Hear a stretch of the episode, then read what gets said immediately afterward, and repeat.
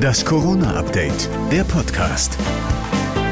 Hallo zusammen, heute ist Dienstag, der 25. Januar und hier kommt die aktuelle Folge des Corona-Updates, der Podcast für euch. Nachrichtenstand ist 12 Uhr. Ich bin Thorsten Ortmann, hallo.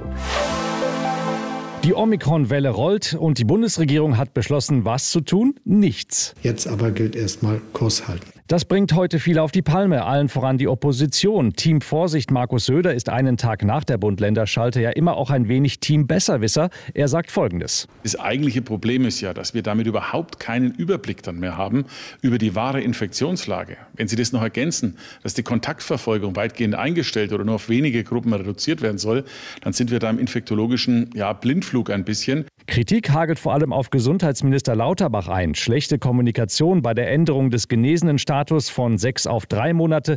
Die PCR-Tests, die er rationieren muss, um wenigstens Pflegepersonal und Risikogruppen testen zu können. Aber Lauterbach verspricht Besserung. Und wir werden jetzt daran arbeiten, diese noch einmal auszudehnen.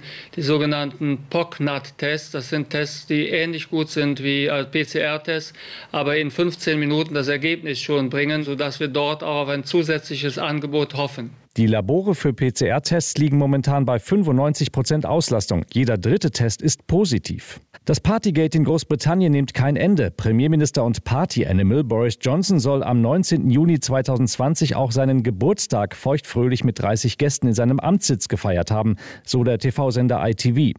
Und das, obwohl im gesamten Land ein strenger Lockdown mit Kontaktbeschränkungen herrschte. Den hatte Johnson zuvor sogar selbst angeordnet. Jeder sollte doch bitte die Regeln respektieren, die uns alle schützen, so Johnson.